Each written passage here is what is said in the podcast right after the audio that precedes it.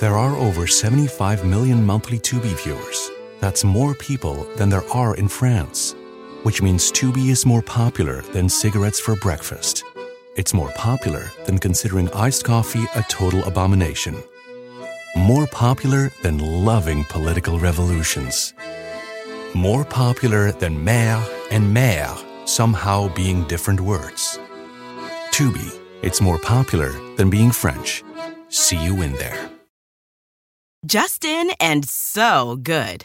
Thousands of summer deals at your Nordstrom Rack store. Save up to 60% on new arrivals from Vince, Rag & Bone, Adidas, Joe's, Marc Jacobs, and more. Great brands, great prices every day at Nordstrom Rack. But hurry for first dibs. Get your summer favorites up to 60% off at Nordstrom Rack today. Great brands, great prices. That's why you rack. What's up, y'all? This is Eric here. And before we get into today's episode, I just want to give you a quick notice. Today, we're going to be talking about a book, Brit Bennett's The Mothers, but there are light spoilers. If you are a person who doesn't like spoilers, maybe you read the book first and then come back and listen to this episode. But here's the show.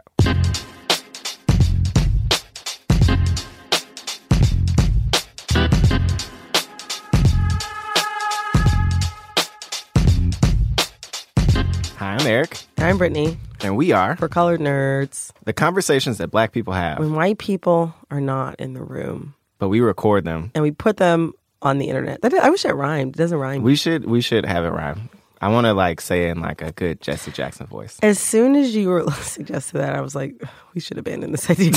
this is not a good idea. We should could rewrite it. I mean, we also maybe should rethink that just because I mean we had we just recently had a white person. on the show. One, but he was, uh, as I said in the previous episode, he was accompanied. yeah. So the slot, the race to become the first unaccompanied white guest on.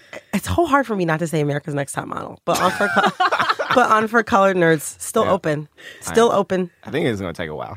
I mean, this shit is like the Hunger Games. We I- gotta line out the door. Just kidding. No white person has actually asked to be on the show, except for one of my childhood best friends. I feel like the only person who could probably make the cut is like John Brown.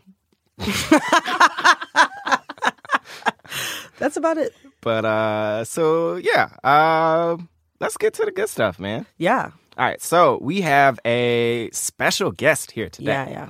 Really excited. Woo! Yeah. Y'all haven't even heard the name yet. Yeah, I We're know, applauding. right? Exactly. That's how that's how fire. That's how fire this guest is. So, would you like to introduce our guest? Yes. Um, so today's guest wrote one of the books that actually Eric suggested uh, as like his like keeping me sane this summer reads um, a couple episodes ago. We have in the studio today, literally. Um, I was like Thunder from Down Under. That's Australia, but you're just from like Southern California. Um, we have in the studio today the author of The Mothers coming out this October Yes. like which is probably this month that It's we're in currently. right now. Right, right now. um 2016 from Riverhead Books, The Mothers in the studio. We have Brit Bennett. If you, if you do not know who this woman is now, you will know very soon. You'll know soon. Yeah. And you will know for a long time. Welcome. Welcome. Thank you. Thank you for having me. Uh, so I mean, we we we got a lot to talk about. We have a lot to talk about. We, as Brittany mentioned, uh, so we both read this book this summer, Uh-huh. and we both were like, we both we both sat there after and was like, "Have you finished?" And it's like you know, and Brittany's like, "Have you finished?" Yeah. I mean, it took me like three days. Like, I'm gonna be honest with you. Like, I, I, I used to be a like a pretty voracious reader, and then like slowly, uh, oh, like as I've had to just do more and more work, like I just can't even. Like, I look at a book and I'm like, I just give up. I was so like, I literally, I sleep with probably like five half finished books in my bed. I got the mothers on a when uh, on, a, on a Monday. And by Wednesday night, I was done. I was ready to talk to people about it. Yeah. I was like ready to start a book club. I needed like I needed like a group. So actually, so full disclosure, I should point out, Carla actually passed me, passed us this Yes. book. Yes. Uh, Carla works for Riverhead, um, but it was us who was begging her. Yeah, we you on the show. we were begging her forever. yeah. Since we like since I was maybe about I don't know probably hundred some pages, and we- I was like, I think she'd be a really good guest. Uh, but yeah, we're excited to have you here. So, first book. And you've been getting a lot of like there's been a lot of positive positive things in the air, floating in the ether. How does that feel? Like what does it feel like to have so much like before the book has come out to have like so much support and like positive things said about it. Yeah, well, I mean, it's exciting. I never imagined any of this. I just was like, okay, I just hope that one editor wants to buy the book, and that would be like my best case scenario at the time. So definitely never imagined any of this, but it's also like a little bit stressful because I feel like whenever things are hyped, my natural inclination is to like resist them or to be like, it wasn't that hmm. good.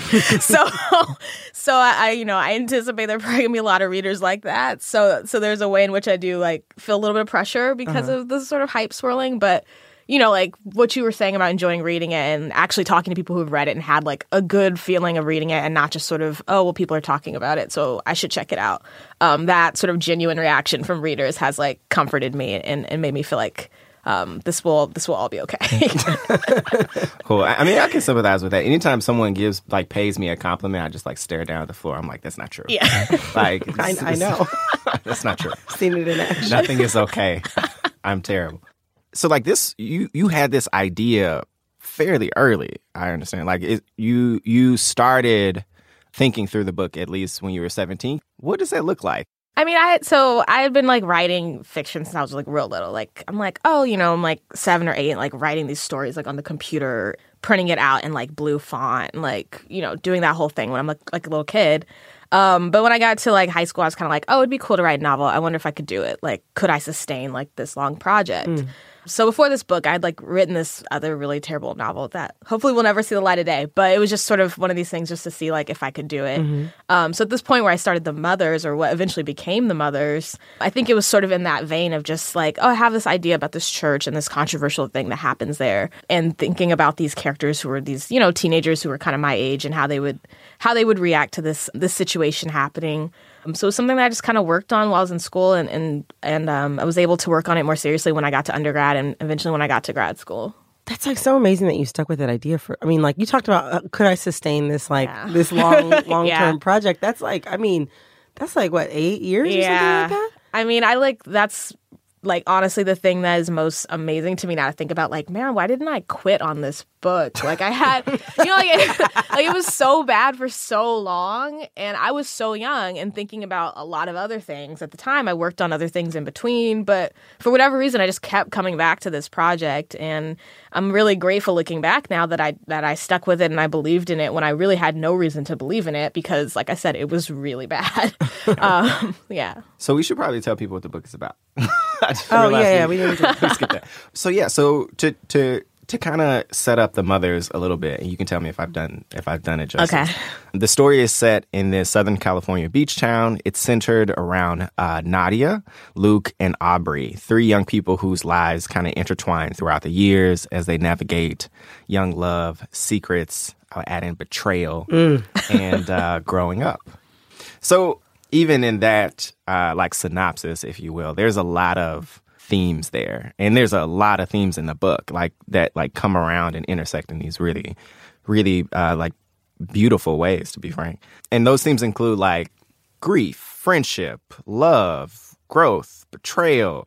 When you started the book, what were the things that you kind of began with? And I think you kind of hinted at it a little, Yeah. little bit before. I think when I started the book, I was really interested in the friendship between Nadia and Aubrey and and the secret that Nadia harbors. Um, you know, the fact that she she gets pregnant by Luke and she decides to terminate the pregnancy. Um, so I think that's those are two of the pieces that were always kind of in the book that I was thinking about. I think as I got older and I kept working on it, um, some of those other themes expanded more, and I became more interested in the church as a community and not just these teenagers at the center of it. Um, so I think that's something that kind of came about a little bit later um, from that initial interest.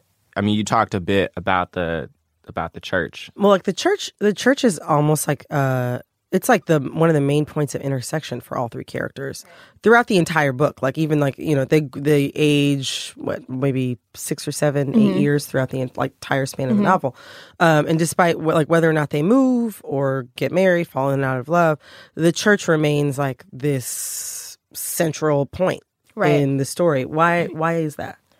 Well, I think I think one thing is like as a writer, I'm always interested in ways that you can force people to be around each other. I uh-huh. think that characters probably much like people in real life sort of want to get away.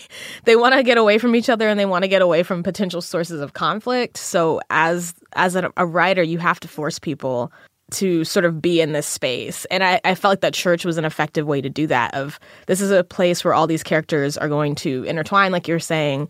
Um, that this uh, it was just, I felt like it was a source of tension because of the secret that's sort of festering beneath the surface. Mm.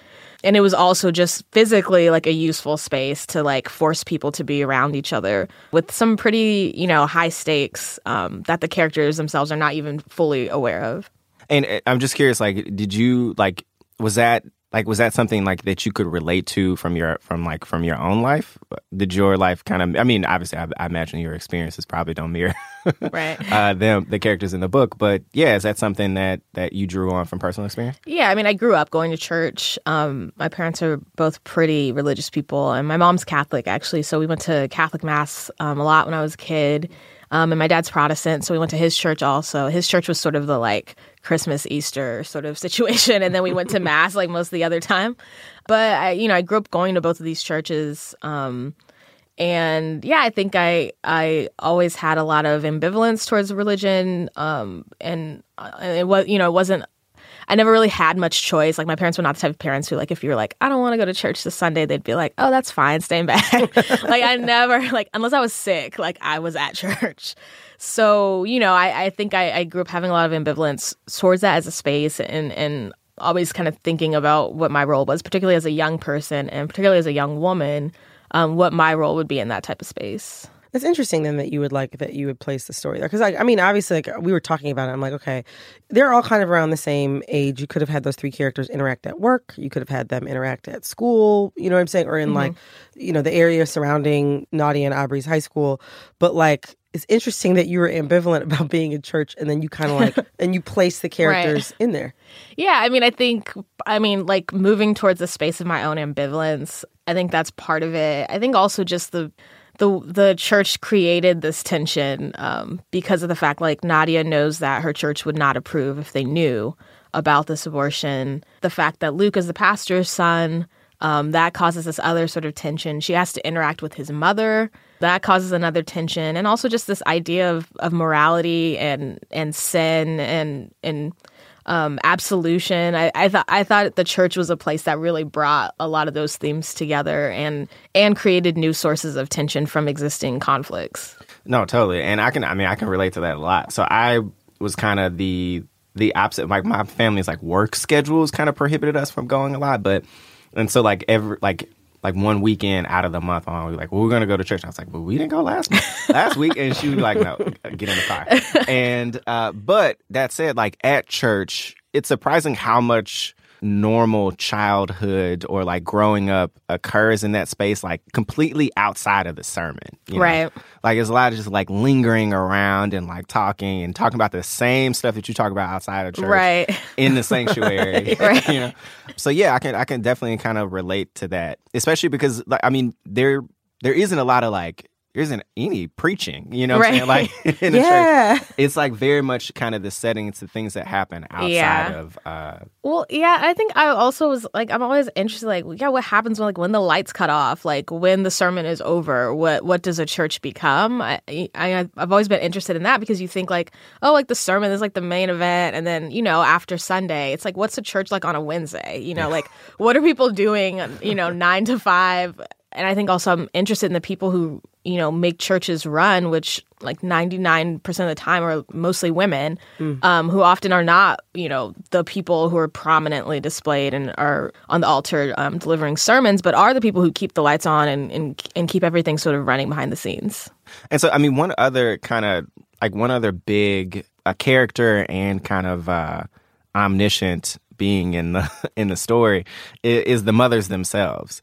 Obviously, like if you are black and you were raised in a church, like the church mothers. Baptist. I'm not Baptist. I was raised in the church and I'm not Baptist. We didn't have mothers. okay. All right. Well. Yeah. You keep saying I mean, that, I'm and I'm like, I didn't know. like, I mean, for me, like also in the South, like I feel like everybody's Baptist. Like, I no, know, I mean, maybe I found out Baptist, COGIC, or, or yeah, like AME. Like 60, 70 percent of black folks who are like Protestant are Baptist. I only found this out recently. I wasn't raised Baptist. I was raised. I told you some Yeah. very very small denomination. But yeah, there's a lot of stuff that like is is like COGIC or Baptist, and I'm like, who? What? like, huh? People are like, you know it. Church. I'm like, no, I don't know. So, I mean, to explain, so you have like the, the mothers of the church. So, the deacons of the church, you know, often kind of function as the people who are guiding the church and uh, like taking care of a lot of the business. But the mothers of the church are kind of these like revered figures. They often sit like right in front. You know, this, those are the people who you associate with like the big hats. Like, usually, like they have like a million different white like suits, you know, like. Oh, I've I've seen it. We had older women who would sit like kind of in the front, but I've seen before when I had to go for when I used to work for the government. I used to have to go to COGIC churches all the time, which is difficult to explain. But there were always women who were wearing kind of like I mean like floor length all white outfits, Yeah. kind of seated up front. Yeah, and they're I mean they're they're definitely like known like they I mean they sit they sit removed from you in this way that you know it seems like they're almost like carrying you Yeah. know this like this knowledge like they just might as well just like stroll in you know uh, as if they were in like a sorority but they function in the book as like this almost like Greek chorus by that I mean like they carry a, no- a lot of knowledge about kind of like what's happening and like uh, what's at the root of people's like motivations. Um, it's almost similar to kind of like how at the end of Lemonade, like Beyonce was kind of relating to the women who had come before her, like uh, Jay Z's grandmother, I think it, it was. Oh yeah, yeah, yeah. Um, but what I thought was interesting is they kind of they didn't always get it right. Like that that seemed like an interesting choice, you know. Like uh, Yeah. which I mean, one like I would probably be scared to make, you know, even though I haven't been to church in like forever. But can you say more about about that? Yeah, I mean, I think I was interested in the gap between their perceptions and their thoughts and their opinions and what the reader sort of gets to experience through these characters. Um, because I mean, I think that's the nature, that's sort of the nature of gossip. And that's the nature, you know, we all have opinions about people and we, you know, we read into people's motivations, but we can never really know. Um, so I think that that was something I was interested in allowing us to see through the mothers, but also to see around them and see when they were missing things and when they were misunderstanding and misinterpreting. Um, so I think you know the book it it you know it opens with this ru- this false rumor that's very quickly disproven, um, and I think that that's something that um, you know indicates to the reader that you know this is not completely to be trusted. There's a degree to which they are unreliable um, as the narrators of the story and as the um, the people who are sort of observing the lives of these younger characters.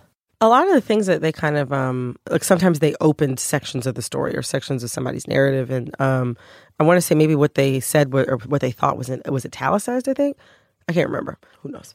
But um but like you could see their thoughts sort of like written out like the as if somebody would say them. And as i get older i mean i talk to my mother on the phone every single day. And as i get older and i i like you know my saturn is returning i'm, I'm like almost 29 and i'm i'm starting to like i'm kind of like okay like I mean, I adore my mother, but sometimes I'm like, okay, I've been doing this for a minute now. like, I kind of know how some things work, but sometimes she'll still come out with a lot of these platitudes. Like, I remember there was one section of the book um, where they're talking about, they're like, oh, that's what's wrong with color girls nowadays. they don't know how to be soft. Like, talking about how they can sort of like, you know, make their relationships work as well as possible. Like, so much of that reminds me of like certain conversations that I'll have with my mother where like I'm like like coming to the like full force with like everything I have in me from 2016. Right. And my mother, you know, who's like married to her high school sweetheart is sometimes coming with me from something from like 1974.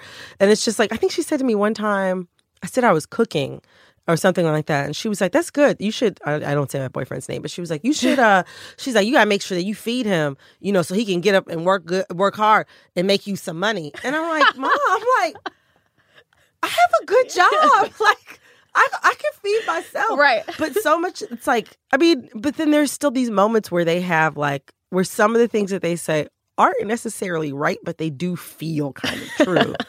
And it's like so interesting to have that. It's like having like intergenerational like dialogue Right. within the book without having those characters necessarily interact. Right. It was it was fun to write those sections and sort of channel these older black women that I know, um, the types of things that my mom has said to me, or the types of things other black women in my life have said to me, um, and sort of you know having been on like the receiving end of these like platitudes and of these lectures to get to s- deliver some of them in my own was kind of fun. Um, but yeah, I mean, I think I, I was always kind of interested in the way that I, I wanted to I wanted to humanize the mothers. I didn't want them to be dismissed as just sort of like this gossipy group of like old women always in people's business, um, which to some degree they are. But you know, I think I was also interested in honoring the experience of these black women who came before me and and who have struggled so much and um, you know, and maybe have like these old fashioned views or maybe these misguided opinions. But when you think about all the things that they've lived through and all the things that they've survived, you're kind of like, okay, you know, I kind of see where they're coming from. Mm. Yeah. So like I think about the mothers and like how and like their experiences and even like how they talk and like how information kind of flows through them. And I also think about like today and if it and like people today and women today and like how these institutions might be updated. And it's curious because like I feel like you really captured like I mean you captured kind of the church of my childhood. I don't I don't go that often right now, so I can't say it's the church of my adult. I was like, mm, uh, the church of when? Yeah, I was gonna say, but uh, but like I wonder how like I, I just it makes me think about like how these things might evolve. You know what I'm saying? Like I, there's a lot better understanding of like how we might even through our traditions that we hold and revere. Yeah, you know that might be preserving uh, things about our society that we might not yeah. Yeah, that we don't appreciate. Yeah, I mean, I think, you know, particularly with gender, you know, there are still like a lot of churches now that will not allow women to like publicly speak or publicly be mm-hmm. active in in aspects of the service, which is, you know, crazy for me to think about in 2016 that idea. So yeah, I mean, I don't know. I think, you know, historically the black church has been so instrumental to the community and so instrumental, but you know, there are also all these a lot of these sort of respectability you know aspects that are still sort of remnants. I think that um, we we're going to have to continue to grapple with going forward. Yeah, and it's interesting. I mean, because I mean, those same those things like manifest themselves kind of in the book. Right. You know, it's a lot of like their reaction to, you know, kind of um, like you said, like uh, like Nadia's abortion. Like, right. That's a that's a significant moment where people are making making decisions and making like judgments. Right. Um, and it's it's we see the characters evolve Mm-hmm. but they don't necessarily like they evolve in their understanding in some ways mm-hmm. but some of those things are kind of like kind of the same right if that makes any sense right uh, maybe I that was like too vague, too vague. that was too vague because i'm sitting here like what you mean about, right? but well, anyway, all I'm saying is like eh, they they don't necessarily see the same amount of growth as the characters, mm. and I just right. that just makes me you know think about that. And like I, I like I think very much part of the reason why I don't like why I don't go to church as much is because like I don't necessarily know how to wrestle with those. Like I'm not gonna sit here and be like talk to some older man or woman and be like, you know, I just really think we're supporting gender norms in like a way that seems very unhealthy. They're, they're gonna look at me and they're gonna cuss yeah. me out. You know? Um, yeah. But I like I feel like there has to be something, and maybe I'm so removed that I, you know, that I can't be that I'm not necessarily a part of that process. Yeah. I mean, I think I constantly like I, I do still go to church, but I constantly grapple with like reconciling my politics with aspects of um, the church going experience, which often can be very, um, you know, often those things are at odds.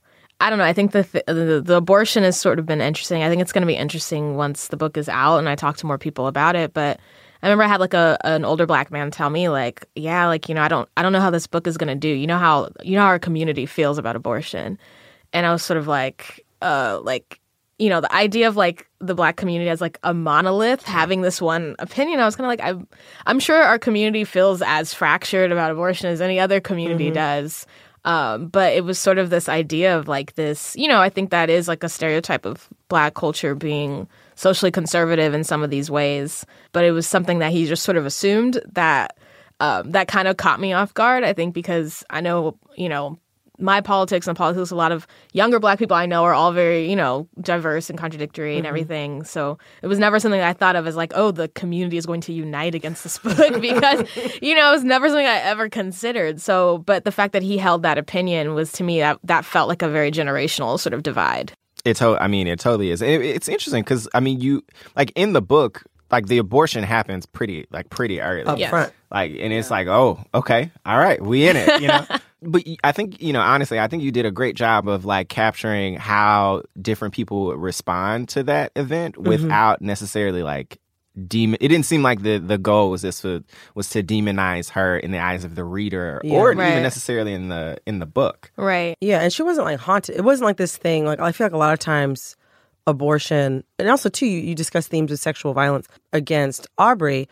Usually, those are used as like plot devices to like cast a certain like to get you know have the audience cast a certain point of view, like you said, Eric, on a certain character, or they're like used as like a means of like you know setting off a certain series of events. Right. They weren't necessarily like Aubrey. I felt like like like your exploration of the sexual violence with her felt real and was well handled. And also like Nadia wasn't like it wasn't like she went throughout her entire life like, you know, local girl loses her shit and never Yeah. progresses forward because she got an abortion. You know what I mean? Yeah. Like it was like they made they had these things happen to them or they had these choices to make and they they made them and they also went on with the living of their lives. Yeah. Which is unusual. Right. I mean, I, I think particularly with the abortion, like I always knew I wanted to start there. I didn't want it to be like a like, oh, she gets pregnant and whatever will she do? And you know, and I was like, she knows what she wants to do from jump. Like it's not a really tough decision for her. So I, I knew I wanted to open there and and I was more interested in the aftermath of what happened after she made this decision. I'm actually surprised how like I mean, maybe I shouldn't be surprised because it is a, a politically controversial issue, but how rarely fictional characters have abortions, um, particularly when it would make very like a lot of logical sense for them to do so, like for the sake of the story and and to be true to the character. Or you know they have the sort of like Juno moment where it's like, oh, I went to do it, but the baby has fingernails, so now I'm gonna keep the baby. Yeah. like you know the idea of of of you know I think our culture is so reluctant to sort of explore that, I mean, which partly I think is just because it it's not narratively generate, generative in the way that pregnancy is. You know, abortion is sort of the end of a story, um, not really the beginning of one necessarily. Um, but I wanted to see if I could make it the beginning of a story and, and see where I went with it. I would just to even double down on that, like definitely in, in black narratives too, like or, or or stories about like mostly black characters. Like it's tough for me to identify damn near any where where like you know like an abortion happens in that way and people respond to it in a healthy way. Yeah. you know. I mean, yeah. yeah. I mean, I feel like even like, I don't know, it's just like weird too. I feel like uh, most of the narratives that I've seen about abortions that aren't like local girl loses her shit and like life never moves on after she has an abortion, they're like, you know, it's 1952. You must go to a back alley. Yeah. You know what I'm saying? Like, there's, and like the thing is, is that like lots of women of all ethnic backgrounds, like, Yeah. Like get abortions like Yeah. in America. There are even though there I mean like there are a lot of places where it isn't legal, but there are a lot of places where it is legal and Yeah. like where abortion is like relatively easy to Right. obtain. So it's like bizarre that like there's never been a narrative where it's like oh p- someone had an abortion and they continued. Right. Yeah. Yeah. I don't know. I think that it was something that I, you know, it was a balancing act because on one hand, it's like in fiction, you know, choices that characters make, they have to have some type of weight. Like, that characters don't just make arbitrary choices because why, you know? So if she'd never thought about the abortion again, then, mm-hmm. you know, it would have been a different story. It would have just been like some minor detail of the thing that she did. And, and it would have been a very different story. It couldn't have driven the story forward if, if it didn't affect her in some way. But that being said, I also wanted to avoid, like you're saying, this idea of like it damages her and it ruins her and she never moves on from it. Um, you know, I think her her reaction is complex. And I think most people, most women's sort of um, reactions, I think, are a lot more complex than than those sort of dichotomies of like being very like flippant about it versus like being haunted by it forever. I, I think most people probably fall somewhere in between, and and I and I wanted to explore kind of the messiness of, of that emotion. Cool. So I think this is actually a good spot to take a break. There are over 75 million monthly Tubi viewers. That's more people than there are in France, which means Tubi is more popular than cigarettes for breakfast. It's more popular than considering iced coffee a total abomination. More popular than loving political revolutions. More popular than mère and mère somehow being different words. Tubi, it's more popular than being French. See you in there.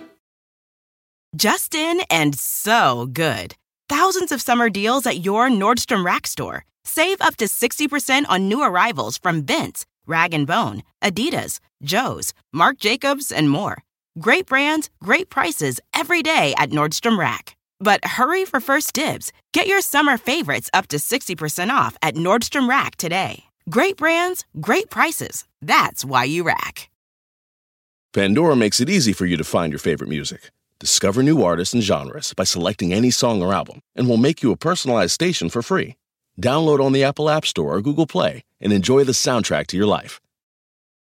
Shopify is the global commerce platform that helps you sell at every stage of your business. With the internet's best converting checkout, 36% better on average compared to other leading commerce platforms, Shopify helps you turn browsers into buyers. In fact, Shopify powers 10% of all e-commerce in the US. Sign up for a $1 per month trial period at shopify.com slash podcast free. All lowercase, shopify.com slash podcast free, shopify.com slash podcast free. Welcome back. I mean, another thing that I think the book kind of like centers and, and you know and it unfolds like over these years is kind of this the relationship of, of Nadia and Aubrey. Mm-hmm. It felt like very much a real relationship. Part of me felt like it was kind of like lopsided in some areas, you know, which maybe isn't like it is which relates a lot to like who those people are. Mm-hmm. Could you talk a bit more about like how you crafted that relationship and like what like where that comes from? Yeah, I mean, I I think of that relationship as the emotional center of the book. Um, and I think, you know, I was interested in them as a sort of unlikely set of friends, like these two girls who are not really that much alike. And, you know, at the beginning, Nadia thinks Aubrey is just like, you know, this like weird church girl that she like does not really want to talk to. And she, you know, but they bond together because they've both sort of been abon- abandoned by their mothers in different ways. And that's something that, that connects them and, and, and helps sort of build a bridge across um, that huge gap between them and their personalities. Um, so I think I I don't know. I'm always interested in I'm interested in relationships between and among women for sure, and and I think particularly I'm always interested in the intimacy of friendship. Um, I think it's something that is often not explored as much um, as it could be. You know, often it's sort of like the romantic relationship is the real relationship, and then the friendship is just like something that happens on the side. But you know, like particularly for myself, for like right now at this point in my life, it's like my friendships are like the most important thing. You know, and my friendships with other women are super important to me, um, and those have been some of the longest relationships in my life and like the most valuable relationships in my life. Um, so it was something that I wanted to to give real weight to and think about what these two girls would need from each other and, and what they could give to each other and what they would also uh, ultimately take from each other. I, I was telling Eric earlier, it reminded me of like Sula, like where you have like, you know, Sula and Nell, the sort of two main characters, where Sula is kind of in line with Nadia, where people kind of think that she's like, I mean, this is such an old fashioned word, kind of trampy, you know what I mean? and then Nell is like your classic, like, everybody Yeah. loves this, you know, good girl, sort of like, you know what I'm saying? Like, everybody feels like, you know, they can, like, somebody that, that a lot of people feel like they can get behind, you Yeah. know what I mean? And yeah, and it's so interesting when you talk about like un, like their unlikely friendship. They're uh, like, it's unlikely, like, when they're 17, but as they sort of like grow older, like, you really see that they make the choice to be in each other's lives. Right. And even I see like, um, this is probably a spoiler, but there's a point where they have like like a friendship breakup, Right. and I was more devastated by their friendship breakup than I was than any romantic breakup Yeah. that you know that happened over the course of the story. Yeah, I mean, yeah, I think I was uh, like originally this the novel sort of took place in just that first summer where Nadia has the abortion, and it was very um, contained to that moment where they're seventeen. Um, and I think as I got older, I became more interested in what their lives would look like as they got older, and particularly what that friendship would look like because you know it's like your friendships. I mean, it varies. Like some of- some of my friendships I've maintained since I was a teenager or beyond, and some people it's like I, you know, I haven't talked spoken to them in years. Um, some people like I brought with me from high school to college, and some people I brought with me from college to grad school, and you know, and some people I didn't. Um, so you know, I I became interested in how that relationship was going to change as they became women. Um, the things that they would admire about each other, the things that they would envy about each other, the things that um, they would want from each other, and yeah, the way that that relationship would kind of change along with them. I also really like the way that like you characterize Nadia and Aubrey. They were like, like I like the thing that I think maybe that was the thing that struck me the most about the book was that like I felt like they were teenagers and they were like young black women. And there were things happening in their lives but they weren't like pathologized or anything. Yeah. or they weren't used as like a like a mouthpiece for some other larger agenda or a story about somebody else. They were really smart and they were really like their lives were so emotionally rich. And i had never seen that before really written like con- like a contemporary like i think there's one there's one like ya novel that i may have mentioned in the last like episode when we talked to um uh Brendan and Jason, like called Dancer by Lori Hewett, I think. Like that's came out in the nineties. That was like a YA novel. Other than that, I had never really seen like teenage black girls like contemporary where there wasn't like it wasn't motivated by a major historical event. wasn't I'm serious, you know what I'm saying? It wasn't like, you know, so and so fall in love in the summer of 1967 in Los Angeles. Like it wasn't like that. You know what I mean? They uh like there wasn't a major like motivating historical event. They weren't necessarily striving to get out of the hood. Right. There wasn't like, you know, I mean, God bless this book. I fucking love The Coldest Winter Ever, but it wasn't Classic. classic. Classic. Um, classic. But yeah, I mean, there wasn't like, it wasn't like, you know, her father's a drug dealer. and, Right. You know, with prison, how is she going to survive? Like, it was just like, they're kind of dealing with kind of like really big things, but also really like mundane things. Yeah. You know, like one of my uh, like favorite new shows to watch now is Atlanta. And and I remember like watching one of the episodes where like Donald Glover's character is just like in bed, like talking to his girlfriend, or whatever. And I was just like, this is just like black people just like having like a normal conversation. Mm-hmm. Like like you're saying, it's not like Selma. It's not like you know, it's not like about politics. You know, it's not and, and you know, it's like no shade to those types of stories, those mm-hmm. types of books, but it was so refreshing. And Queen Sugar also to some extent, like it was so refreshing just to watch these books about just the mundane life of black people. and I think that that was something that, you know, I I you know, I wrote this book based on the town where I grew up and and some of and like that the personal experience of kind of growing up in that type of place, which I don't think is a place that's really narrativized that much and particularly it's not a place where a lot of people imagine black people to live. Um you know it's like i had so many people be like what? Like it's not set in the south? It's not set in chicago? I'm like i just like no black people are everywhere. Did you know that? Um so yeah i mean i think part of that is just coming, you know, from my experience and, and wanting to see that experience represented of being like black in this beach town and like going to school with a lot of different racial groups, but like, you know, going to like the white boys beach party or whatever. Like that those were normal experiences when I was growing up. So I, I think part of it was coming from that place, but also just wanting to, you know, I think it's something that is I think it's something that is humanizing to explore the mundane life of black people in which racism is not the major conflict. Yes. Um, you know, and it's and it's something that I think about a lot because, like I said, you know, I, I love Selma. I love, you know, I'm glad that these movies are made. I'm glad that people are writing these books about, you know, these historical events. And, but it's like, you know, to be, you know, it's like one of my friends said once, it's like, yes, you know, it's not like being black means like you, you walk down the street and like a flaming cross falls on you, you know, like, you know, like obviously, you know, we all know the ways in which race functions in our life and sometimes in these very direct ways. But also there are the ways in which like you walk into a room and you're just like, oh, I'm the only black person here. And it's like the, a thought you have, but it's not necessarily a source of conflict. And it's not like a race war starts in that room because, you know, it's like, it's just, you know, so I wanted to, I wanted to write this book where race does shape the exper- experiences and perceptions of the characters, but in which racism was not their major struggle. Yeah. Um, because I think that's, you know, I think that there's ways in which that's, you know, like our contemporary experience. It's a complicated, um, you know, it's this complicated experience where we are inflected by race, but there, you know, there are ways in which racism is not our major like existential question that we're dealing with as humans. So, Yeah. I mean, it, it allows, going back to what you said, it, it does like humanize us in this way that we're not shaped by this, this only this one specific struggle that is Yeah. a constant throughout every single moment Yeah. of Yeah. our day. Well, I think it also like that idea. It, it really like centers whiteness in a way that I also reject. Like the idea that we are sort of passive actor, like we are passive people who are acted upon by whiteness, and that's what gives meaning to our lives. You know, it's like I really reject that idea that. Um, and I think that's like centering racism as the major source of conflict. It it really promotes that idea because you have to have these sort of actors that are acting upon you, and it's the idea that you know it's like that's not what drives my story as a person. Like the idea of these sort of external you know white factors are, are impressing upon me or, or you know. So so I, I think that that's also a reason why I kind of reject that narrative. But but I also think that it really is like this generational shift within literature because I think about you know it's like my mom grew up in the Jim Crow South.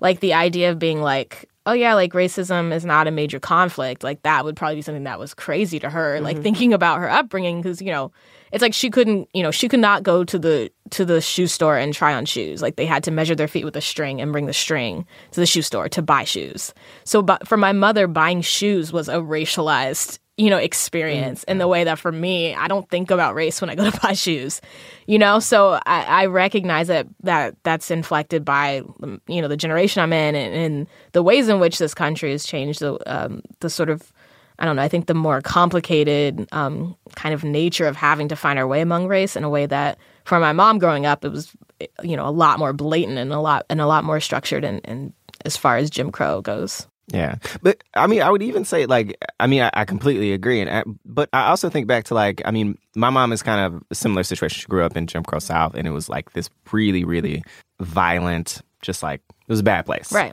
But when I ask her about her childhood and to describe those things to me, the things that she describes are not that. Right, You know, right. like I mm-hmm. hear, I heard a million stories about just hanging out Right. on like our cousin's porch. Yeah. You know what I'm saying? And picking peaches off the tree before we got to, there were more people in the KKK. Every other Right. white person was in the KKK, you know, in that, in that, you know, as far as like what narratives we reach for. Right. You know, I think people would be, or white people would be surprised Yeah. at how varied and diverse they are. I think mm. that's true. I mean, also like my my aunt was um, one of the first people to sort of integrate the school, um, and I was like asking her like, what was that like? Like my like the story my mom told me was like, yeah, you know, people showed up with chains, and you know, and I was asking my aunt, and she was like, oh yeah, I had a great time in high school, you know, like we went to dances. like she also like that was something that surprised me the the way that I you know thought of the narrative, and also the way my mother, who you know, she didn't live that experience, and she the way she told me that story um, was so different than how my aunt actually experienced it. I also think about like them specifically being teenage girls and you starting the story, like starting to write the, the book that eventually became The Mothers when you were a teenage girl. Like, do you feel like you were kind of like, like you kind of have like a golden ticket, like in, in a way, you know what I'm saying? Like that you gave yourself like 10 years ago. Uh, do you kind of feel like because you started the book when you were like, when you, the book starts, the characters are 17. You started the book when you were 17. Like if I, I'm 28 now. If I had to think about what a 17 year old thinks about, I, my brain, I would be like, I'm shit out of luck. Like I don't Yeah. know. Do you kind of feel like you were lucky in starting the book so young that you were able to keep their like like retain their voices? Yeah, actually, um, I had someone ask me recently, like, what were parts of the book that you could only write when you were 17, and what were the parts of the book that you could only write when you were 25 or whatever. And and that's something I've been thinking about a lot because, you know, I do think like being close to those characters and and just like the you know the the passion of friendship when you're younger, it, it feels like something that is that was a lot more intense than now when I become friends with people. Um, I think now my friendships are a lot more measured, but I remember when I was young and it was like if my friend like didn't like talk to me that day at school it was devastating you know? Yeah. and like the way now it's like i go like weeks you know without talking to some of my close friends and it's whatever. So i think being close to experiences like that did really help the book but i also think there were some things that you know it's like going through heartbreak and like those were things that i had to go through in my own life that i think informed the writing of of what some of the characters go through but that i wouldn't have known when i was 17 Another thing about the book that like I found really interesting. Eric's face is like, I was about to talk about. Yeah, I know what you're talking about. Um, oh god so like both Nadia and Aubrey in different ways do a lot of emotional labor to protect Luke from pain and hurt and to kind of keep him happy and chill. And it doesn't really seem like it's done out of servitude, but it seems that they each kind of know that they're stronger than he is. yeah And so they carry a lot of their emotional weight, like a lot of emotional weight in their relationships with him. Like, was that intentional or is that just something that I read? I mean, I really like that reading of it. I never, I never, I never thought about it in that way. But, um, but I do think, you know, I think it's true. I think Luke is a character who he's protected by all the women because he's also protected by his mother in this way, and he's a character that. Originally, he was a lot more of just like this asshole who, um, just you know, the girl gets pregnant and he just like ditches her and like doesn't look back. Um, but I think as time go- went by, I thought about how his reaction to this abortion might be more complicated. Um, and I think that's also a narrative that's not explored that much. Um, the experience of what a man might feel about about an abortion. Um, you know, the extent to which he feels like he should have some type of say, and the extent to which he does. And you know, I find that all so complicated. um, politically and morally to kind of think through. So Mm-hmm. so I wanted to explore the space where he had more ambivalent feelings about about the abortion and and that decision that that Nadia makes. So I think he sort of became um, you know, I I basically started thinking of of Luke as sort of like a fuckboy with a heart of gold because That's really accurate. right? So t-shirt. So, you know, there are ways in which he's like the type of guy who like kind of means to do the right thing, but doesn't really. Yeah. And then he makes you feel bad about it because he feels bad Oh about my it. God. I've dated like 25 Lukes. Like I was reading it and I was like, oh, this is what y'all were thinking about the whole fucking time. You know, so I, to me that was a more complicated character than this guy who's just like an asshole. So so but he is this character that, you know, it does have these vulnerabilities that people want to protect and they want to look out for him, but there's also a way in which he like refuses to accept any responsibility for anything and it's so frustrating um, so yeah i had a lot of feelings of about luke and, and trying to mold him into somebody that would be complicated and like you can see why people like him but also he's so frustrating. And the way in which his relationship with both of these um, women with nadia and aubrey is so different. And you can see like sort of what he wants and what he needs from each of them and what they both want and need from him. And and and sort of making you know i think love you know love triangles are such like a you know a common device. And I, I didn't want the love triangle to to take over the book and i really was not interested at all. In like oh which girl should he pick? Like i was like oh i don't care about that question. So i didn't i didn't want that to be at the center of it but to me like thinking about that relationship between with with him and both of those women and and the two of the friends together and we're sort of cut up in this triangle how that would how that would be more complicated as i um, worked on the novel a little bit further. You said a couple things that kind of stuck out to me right there. Like, I mean, one talking about like his reaction to the abortion was something like I thought, like I, I really, really enjoyed because you don't really see, you don't get to see men reacting Right. to that type of event, you know, uh, unless it's in like again, like you said, like in this kind of like completely dismissive way. Right. That's kind of the dominant, the dominant narrative. So, like, I mean, even though, you know, I, I wanted to be like. I, Throughout the book, I was like, "Come on, man! Like, like you gotta just get it together." But uh, you know, but to see him at least wrestle with that in some way that showed that like that he had you know depth yeah was something that I, I definitely definitely like appreciated. yeah Um, yeah, so I mean, I think that like that that type of thing is is super important because the truth is like you know. Men are people too, and you, there are fuck boys with a heart of gold. You know what I'm saying? Who are thinking about, but who are thinking about who are thinking about these things, and it's important to like hear you know pieces of that like internal conflict. Yeah. I mean, and I also think, like, you know, like, I think this book, it's a very sort of female heavy narrative, but I think also, you know, it's like young black men are like some of the least humanized characters in fiction hmm. and, and any type of narrative. Um, so I think there's a way on the surface that it's like easy to dismiss Luke. It's like, oh, you know, this guy, oh, he wants to play football and whatever. I know this type of guy. Um, but I really wanted to push back against that and, and give him some depth and think about the ways in which, you know, from his perspective, how does he feel about the fact that, you know, he feels like this is my this was my child um, that was killed. You know, that's essentially sort of how he um, has this sort of reaction to it, although he's like not in any place to be anyone's father, to take, you know, it doesn't make any logical sense of of him sort of taking care of a baby, but his reaction um, being complicated, and also how Nadia has to deal with that because you know that that creates a lot of guilt for her. Also, um, you know, she makes the decision that she feels is ultimately the best for her, um, but now she has to sort of deal with his reactions to it, and, and like you were saying, um, protect him emotionally in some other ways. Another thing that you explore in the book that I mean, well, it relates directly to the title uh, is is motherlessness, and I mean, Nadia chooses not to become a mother at the beginning of the book, but I think even before we really know much more about that, we know that Nadia's mother has committed suicide, Right. And um, and she and her father are both kind of like in this state. It seems like they're in a, like a suspended, Perpetual, yeah, yeah. perpetual Right. state of, of grieving. And you know, we learn about Aubrey that she was abandoned by her mother, Right. So it's interesting to have like like Eric said, sort of the Greek chorus like commenting on things in ways that like their mothers aren't there for. Yeah. Like how like why did you decide to explore motherlessness and like like how did you even How did you even characterize that? Because you seem like you're pretty close with both of your parents from what I Yeah. about you. I mean, I think well, I think one like that that was something that I was afraid of, and like to this day, I'm still afraid of the idea of like losing either of my parents. Um, so I think that that was part of it. I think a lot of the those themes kind of were. I didn't see the connections between them at the time. I knew I knew from the beginning that Nadia's mother would be dead, and I knew that she would have an abortion. But the connection between those two things were things that arose a lot later, and I think part of that is because originally like her mother had died when she was young.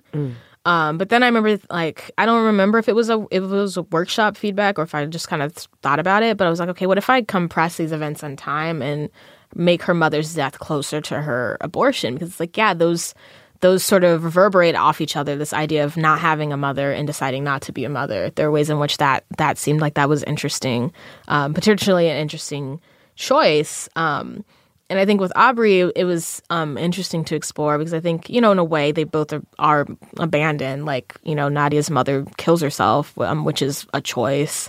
Um, and Aubrey's mother chooses to abandon her. And I became interested in, in the way that that would connect them, but also the fact that, you know, Aubrey lives with her sister and her sister's girlfriend. And so she sort of has these surrogate mothers that are in her life when Nadia really has none. Um, and even Aubrey, like having a really close relationship with Luke's mom, and you know Nadia desperately sort of wants her approval, um, but can't get it. So yeah, uh, some of those themes kind of just over time, I began to see the connections um, between what I don't think I really intended at first, um, but thinking about, uh, I don't know, I think the complexity. I think Black motherhood is um, is pathologized immensely. Um, whether it's the idea of like, oh, there are too many single mothers, that's destroying the black community. Um, there are too many black women who have abortions, that's bad. Um, you know, bad black mothers, welfare queens, you know, the list goes on. The list goes on. And Yeah. And it's always something that's been so bizarre to me because I'm like, black women have historically taken care of everybody's children. The idea that like black women are unfit mothers when, you know, black women literally nursed other people's children from our own bodies, like is a crazy idea to me. But it's something that I, I wanted to explore the complexities of black motherhood. And, you know, there are bad, you know, there are bad mothers um, in the book, but I, I wanted to, I don't know, I wanted to make that sort of a mul- more multifaceted look at all these different women who choose to be mothers, some of them, and some of them who choose not to be, and, and think about the complexity of that. Well, damn. All right. I mean, to kind of pivot away from the mothers a little bit, you also write a lot of essays, um, and for for basically for print and online. The the essay that we kind of probably talked about first was I don't know what to do with good white people, which I, I mean to me I reread that I reread it again this morning. I, like I was sitting here while Brittany was saying, I was just like, mm, mm, like hey, I want to like post it up on the walls and like yo, just just take a look at this and just point to it. But how do you decide what is an essay and what should maybe be like fictionalized? That's a good question. Um, I mean, I think I sort of like just kind of like fell into essay writing. I, I never thought of myself as an essayist or thought it was something I could really do. Um, and that essay just kind of um, emerged because that was something I was feeling at the time. I remember like the trigger really was this this white girl I went to school with who was like um, posting on Facebook, you know, like in the wake of these sort of non-indictments, she was posting about how um, when they were black student, students who lived near her partying loudly, she doesn't call the police because she knows that that could endanger them. And I was just thinking to myself, like, yo, like we live in a college town. Like people, students are partying endlessly. Like that would be a ridiculous thing to do. But the fact that you were congratulating yourself, like you, like you have shielded these black youths from, you know, potential death, and you want us all to like your Facebook status and say, oh, you're a good person for doing that. So I remember I was texting another friend, another white friend about this, and we were just like snarking about it, and like, and then you know he was kind of like, well, you know, we should write something about it. So I ended up writing an essay about it and, and sent it to my friend Gia um, over at Jezebel, and they ran it. Um, but it was something that like I never thought of myself really as an essayist, and and I sort of drew from you know these stories that my parents had told me about growing up. Um, or my, you know, my dad was like stopped by LAPD and had a gun held to his head um, when they thought he was some criminal that they were looking for. Um, and my mom just growing up, like I said, in, in, in Jim Crow South in Louisiana, and thinking about her experiences and how my parents' experiences with white people are different than my experiences. Um, you know, I've spent a lot of time in in some very white spaces. Um, you know, I I in Oceanside, my school was fairly diverse, but you know, I went to Stanford, um, and then I lived in Ann Arbor, which is seventy percent white. Yeah. it's a seventy percent white town. Um, so I lived there for three years. Um, and you know, it's like overall, my experiences were pretty pleasant. Like, you know, there were no flaming crosses dropping on my head walking through the streets of Ann Arbor. Um, but that being said, I was always um, just, just sort of interested in uh, the idea of intentions and how much do intentions matter. You know, because I think a lot of times it's like, do I think that these police officers are like, you know, okay, let's go shoot some black people today? Are there some like that? You know, sure, maybe. But do I think majority of police officers go out to do that? No. Like, I don't think the majority of police officers intend, you know, to be racist. Um, but I think we think so much about racism as this thing that like you can only do if you try to do it. Yeah. Like if you're not trying to be racist, then it's not. And I think that we think of racist as this like character trait. It's like a racist is like who you are, and that means you're a bad person. So if I'm a good person, I can't be racist. I can't do racist things. That kind of emerged from me sort of grappling with that and, and thinking of ways to integrate um, these two stories that my parents have kind of told me about growing up in these very different places and different cultures, um, and thinking about the ways in which how they learn to think about race and learn to think about whiteness is very different than the way I've had to learn how to sort of navigate the the um, yeah the strange sort of nuances of it in this kind of you know 21st century sort of age. I'm gonna, I'm gonna start. I'm gonna start a newsletter where every week you just receive an essay, and only In white case you people can sign up. Yeah, In case you forgot, this is still a thing. yeah. Well, it's fun. It's like it's like the good like we call it like the good white people trap because it's one of these things where like it's like if it's like if when white people are like appreciated too much, it's like whoa there, Yeah. you might be being a good white person right now. Like, um, so yeah, it's been it's you know I I still get like some trolling about that um essay, which is fine to me because I'm like that came out like almost two years ago. Yeah. uh, I still have some people kind of trolling me about it, but. Um, but the reaction I think overall was yeah, it was very overwhelming. But also, I think it started some like int- like people told me like we were talking about it in my office, or you know, it started some conversations. I think about sort of the complexity of intentions and um, when it comes to racism and, and policing. That's like a hell of an essay to start off with. like, come straight out the gate, like, I'm Brit Bennett. This is how I feel. Um, another essay of yours that I love is the one that you did in the Paris Review about Addy, the American Girl doll. Yeah. For those of you who are too young, I don't know if it could be too young. I have no clue. Uh, for those of you who don't know what an American Girl doll is, there are these overpriced, um, beautifully made dolls from this company based in Chicago. I could have made that up, and um, and like they had like like you could get a doll to look like you, but they also had these dolls that were a part. Like the whole point is it was like a way to teach young girls about history, and so there were all of these different dolls, and the well, now I think there's another black doll, or maybe there's been two since, but there But it was a, it the came out a lot later. yeah, exa- exactly. The first black doll was Addy, who was a freed slave. He's like, and that, and like, I had, Sorry. I know, and it's like, it's, I know, I know. Um, and it's funny too because my younger sister and I are close in age, and like, so there was only one black doll. So it was like, all right, well, each of us got to pick a doll. My younger sister was like, well, I want Addy, and I was like, well, damn, like. who am I supposed to pick now? They didn't have Josefina yet. I did eventually get Josefina, Okay, who was yeah. like the the young, I think, yeah, the young Latina girl who I think was in like the Southwest. Mm-hmm. Yeah, yeah. yeah. I eventually got Josefina. Um, by the time they added a different black girl, I had aged out. But yeah, I had to pick Molly. I was like, I guess I'll pick the girl with the glasses. like, like she. Yeah, I mean, I like she looked like she had the best like food accessories or whatever. so like, I'll pick her. But um, why did like I like that to me was like it was so I mean, I hate to even say this, but like it was kind of jarring for me to see something that I was so intimately acquainted with as a kid, like fully real. This is like before this is before I like, really knew you as a person, like as a figure, and like before the book came out.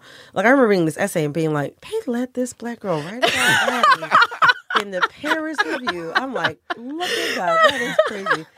What made you decide to write about that? That's funny. I mean, I I think I'd been thinking about that one for a while. I remember when I um when I was studying abroad, I had got into this conversation about American Girl dolls with with a bunch of other girls in the house, and and most of them who were white, and we were all talking about like what doll we liked or whatever. And and one of the white girls I remember said how she had always wanted an Addy doll, but she felt like guilty about owning the doll because the doll was a slave. And I was like, okay, this is something I never thought about. like you're Damn. like white guilt as a child about like owning the slave doll. Like I was like, okay, that's like interesting because I never thought about like you know white kids interacting with Addy. Like I was like you, Yeah. I was just like, yeah, she's the black doll. I want the black doll. Yeah. Then I started thinking more about those books, and I, I just that there was like this scene from the first book where Addy like you know is daydreaming and she misses the worm on the tobacco, so the overseer makes her eat it. And that was something that like I have never forgotten. Like things that I remember viscerally from childhood, hmm. like things that happened to me, I don't remember as well as I remember that from that. And I remember there was like a drawing on the other page of the work. Like Yeah. I remember that experience of reading that book, and like I was thinking about like man, like obviously like it's important to know about slavery, but like damn, like I was young. I was young enough to like believe that Santa brought me this doll, but I was old enough to, to read. You know, I was like old enough somehow to handle the story about this escaped slave girl my age. Yeah. And I'm just like, you know, and and then I was like, uh, when I started digging in it, and people were bringing up some points about like, well, would we have, you know, like, you know, there's like a Jewish American Girl doll now, but like, you know, it's like, would we have like, oh, she escaped from Auschwitz? Like, Yeah. would that be a doll that exists that we expect children to read that story and sort of be okay with? Like Yeah. other types of atrocities, would we?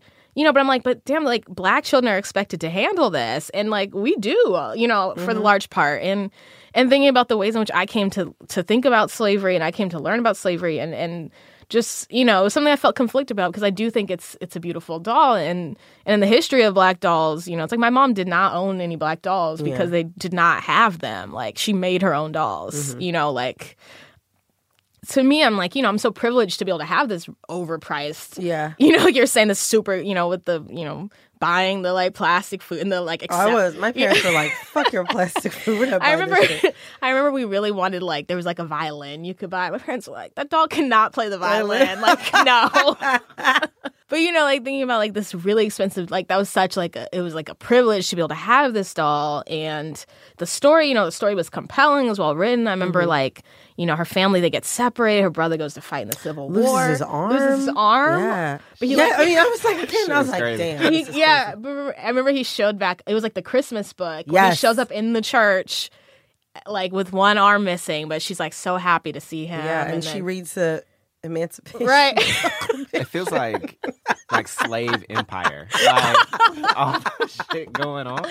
yeah, God like her, yeah, her was a lot. dad, and you know, like I remember like the family gets separated, and they're like the baby. They're like, do we have to leave the baby oh behind? Oh God, she's gonna yeah. cry. And I, I think it was it was coming from that place of having you know such nostalgia for this doll and and loving it so much as a child, and and the stories and moving me, but just thinking about the way in which you know black children are denied this sort of innocence you know like all like the stories of all the white dolls are just like Yeah. Like, you know i mean they have struggles it's not like they don't have conflicts She went but through it. Yeah. yeah she she did. She, she, went, through went it. through it. So thinking about the way in which black children are expected to deal with that, those types of narratives from a young age, and but also thinking about the fact that like there is a responsibility of black adults to some extent to tell these stories to black children, and and you know the idea of like my parents had to tell me about slavery and had to.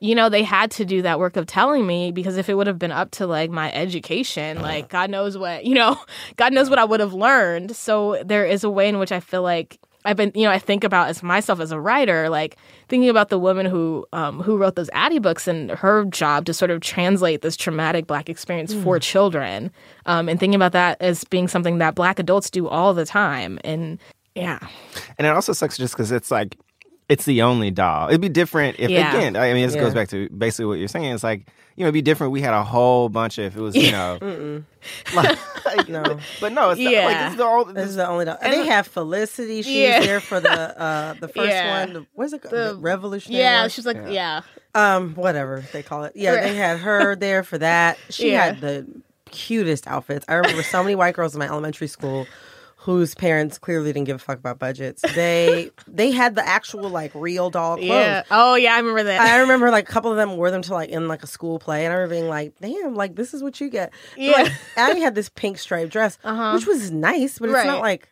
Right. Do I want the slave girl's dress? Right. Like, is that and, the like- thing that I want? Right. And also again writing the piece I also remembered like I like did this play when I was a kid where I was Mm-hmm. Addy. It was like for the public library. And I did this play where like I had that pink striped dress and I mm-hmm. had you know and it, and it was like one of the it perhaps not surprisingly it took place in the later book. So it was not the book where she escapes from slavery that we were acting out in the library but yeah I mean you know Samantha like she was like in the Victorian era like they you oh know yeah, she had. she was like rich and yeah, she was she like She was- servants and Yeah, she had like that rich grandmother, and she had Yeah. all these beautiful, beautiful outfits. dresses uh-huh And like I don't know, like Molly grew up like during World War II. I think her father was like a doctor or a nurse or Yeah. something like that, like for the army. And like, I mean, yeah, they were struggling because it was like war times. But it Yeah. was like she had a fridge. She was like, yeah, she had like, like the poodle skirt. She Yeah. looked like she was having a good time. Yeah, she Like, had, she had that rain slicker and all that Yeah. sort of stuff. Like she had, like you, uh, she was at least contemporary enough that I was like, oh, okay, I get it. yeah, yeah, yeah. You know, now it's come out with some new black dolls since then. But you know, I was reading like some black parents online being like, like, why should a black child experience during playtime? Yeah. Like Yeah. these horrors that they're not going to be able to really escape, like in adulthood. You know, this idea of like, you know, my dad was always just like, you know, I'm I'm not going to tell them about Santa. Like, you know, I don't want to lie to them, whatever. But my mom was always just like, oh, but you know, I want to preserve their innocence. Like, I like the fact they believe. Like, she always had that feeling. But like this fact that like to some extent you can't preserve your black child's innocence and. And um, yeah, so that, that it kind of emerged from some of those thoughts about it, and I was able to do some reading more about about the history of black dolls and the history of race in dolls, which is very complicated and very weird, and you know the idea of of dolls being sort of representative of humans. And Yeah. I remember reading about like you know how um, they were you know people were reporting that like you know white children were like encouraged to play violently with black dolls. Um, and the you know the idea of like the the psychology behind you know this ad for like a black doll that was like yeah you can throw it around and you can thrash it and they said that white children would actually do like lynch black dolls and and maim them um you know the idea of like what is enacted during play being you know reflective of what people what children are seeing in the larger world from mm. from the perspective of white children or for black children Well, yeah. the How you cheery note How you feeling there, father of Right. father of daughter? well, I mean, it sucks because we have. I mean, at home we have that same that same battle. You know, of like it was not really a battle, but we both know like at some point we're gonna start having to have conversations with her that like introduce really, really tough subjects Yes. and. A certain part of me wants to be like, well, we gotta give it to her early, so she know out the gate. You know, what I'm saying? like, like what's going on? But Yeah. a part like Eve is like a ridiculously happy kid, Yeah. you know? And I don't want to see the face she makes Yeah. after she realizes like, wait, what? yeah you know, like Yeah. what are you talking like what? I don't I don't want to see that. So like yeah, it's it's like I can't even imagine. Like I already had to like honestly I sent uh when folks started like actively asking me like what toys to buy her, Mm-hmm. I was like, "Don't you buy no white dolls for my kid?" you know, like like straight up because you know I don't want her to start yeah I want her to start from a point of thinking like I can play and I can use these toys as avatars for someone like Right. myself. Right. You know what I'm saying? I don't want her Right. to build those like those those narratives around people who she can't feel a part of. right I don't know. I mean, I've I've been to so I went to Mall of America and Oh, See, yeah. been to the American. I've American been Girl to American so, Girl. yeah. See, I still, ha- I still haven't been. I wanted to go for twenty damn years. yeah i finally went to at the mall of america and And I mean, it's deep. I mean, they are like, I feel she probably won't get the Addy doll if for no other reason than it's really overpriced. Yeah. Well, the other, cheap. the other black doll is like civil rights, nineteen sixty three. Yeah. you know? But she is cute. She yeah has a cute little And she, haircut. she like wants to be like a singer yeah, right? her like name's that's kind of Melody. cute Like it is yeah, that's cute, but it's like I mean, it's all stressful. yeah Like, it's not that. well there was like yeah for a while there was like this doll that was like it was like antebellum like new orleans black doll I and, like- remember that, yeah and like her white best friend they were like a pair Yeah, um I think they were inspired by like the Princess and the Frog or something like that. People were like, "Let's talk about Creole people." Yeah. like let's explore that. It's kind of Yeah. like, okay. Yeah, but I think that doll got discontinued. I don't think she exists anymore. So thinking about like, man, if I had to like write an American Girl doll story, which like low key would actually be really fun. I like, actually nominate I, you. I nom- I'm I want someone to you. approach me about this, but I'm like thinking like, where would I set it? Like, what would the story be? It is something like when you think about, you know, when you think about history and blackness and looking to the past, it does get very fraught of like basically anywhere you go, you have to deal with some type of there's not a lot of like past that could just be this fun like or maybe there is. Maybe I, you know, maybe someone can approach me to write American Girl doll story. I can think about this and try to find. I was thinking like 90s, and they're gonna be like 1992. Yeah. like you're from you're from Southern California, Yeah, right? yeah. Exactly, yeah. You got this. Like, no, I'd have to. I have to think about it, but but I don't know. It'd be interesting to see where people go, and hopefully, hopefully for Eve, that can be be great new Yeah, we're gonna try. American we're Girl gonna doll try for to figure it her. Keep her in mind. like, man, shit is tough. Well, we really appreciate you coming and sitting down with us. Yeah, Thank you guys for having me. This awesome. fun. You were so great. Yeah. Um. So, like, what's coming up for you? I mean, obviously, you're gonna be Yeah, promoting. what you this got going book. on? What you got going on? but like, tell us what what what your future looks like. Oprah? Maybe. I mean, I would there. Put it hope I, that would be like a dream, but Holla at um, holla at your girl. um, I guess thing uh, coming up, I'm reading here. I'm reading in Brooklyn um, at Greenlight Books um, on October 18th at seven, I believe. Um, but yeah, I come back here to read from the mothers, so that's gonna be exciting and going on a little book tour. So um, yeah, you can check my website for the dates where I'm reading. Um, some California dates. and what's um, your website? BritBennett.com. So yeah, check my website. But um, yeah, it's been great to be here. Thank you guys for having me. This was great. Thank you so much for coming. Thank you. So yeah, this was like this was dope. Thank you so much. And check out the mothers. We didn't we didn't actually spoil much. No, we actually Like- no. That's the crazy thing. I'm like y'all, y'all. It's a lot. We didn't even. Get to. yeah, like and like I want to have like another conversation like after the expectation that everybody has read it. Yeah. we can be like, so, So let's talk about this page. this. Yeah, But if you want to support the show, you can give to us on Patreon. Patreon. Patreon.com slash for colored nerds. We really appreciate any help that you can provide. We're trying Yes. to make the show a lot better and Right. grow it. And if you cannot support us on Patreon, which by the way, only a minimum of twelve dollars per year. so if you can't make that work, which I totally understand, been there, done that, got the T-shirt every damn year from like 2007 to uh, 2015, um, you can give us a five star rating on iTunes. Because why wouldn't you? Exactly. Exactly. And shoot us an email. Yeah. Tell us what you think. Tell us what you think of the mothers. Yeah. And- Yeah. If y'all ever, yeah, like y'all literally pick this book up, you will literally finish it. I don't care how busy you are, you will finish this book. This you don't understand. Like Eric and I each had a copy. We read ours like that. I gave mine to my boyfriend. Eric has like lent his to what four people in the office already. Yeah, yeah, yeah. But I mean, everybody's come back. So I'm gonna get it. Like, yeah, like literally, people it's were like, all right. like literally, like you don't understand. Like this, I mean, well, you will understand. soon. I'm letting you know, but Thank you, you. will understand. Soon. People love this book. This book is popping. Thank you guys. Uh, but we'll be back soon. Bye. Oh, we, I hate That's when the we second do time it we did together. that. Like, bye. That's all right. It's over. I mean, just we're done.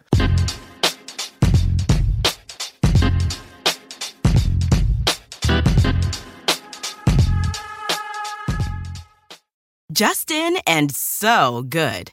Thousands of summer deals at your Nordstrom Rack store. Save up to 60% on new arrivals from Vince, Rag & Bone, Adidas, Joe's, Marc Jacobs, and more.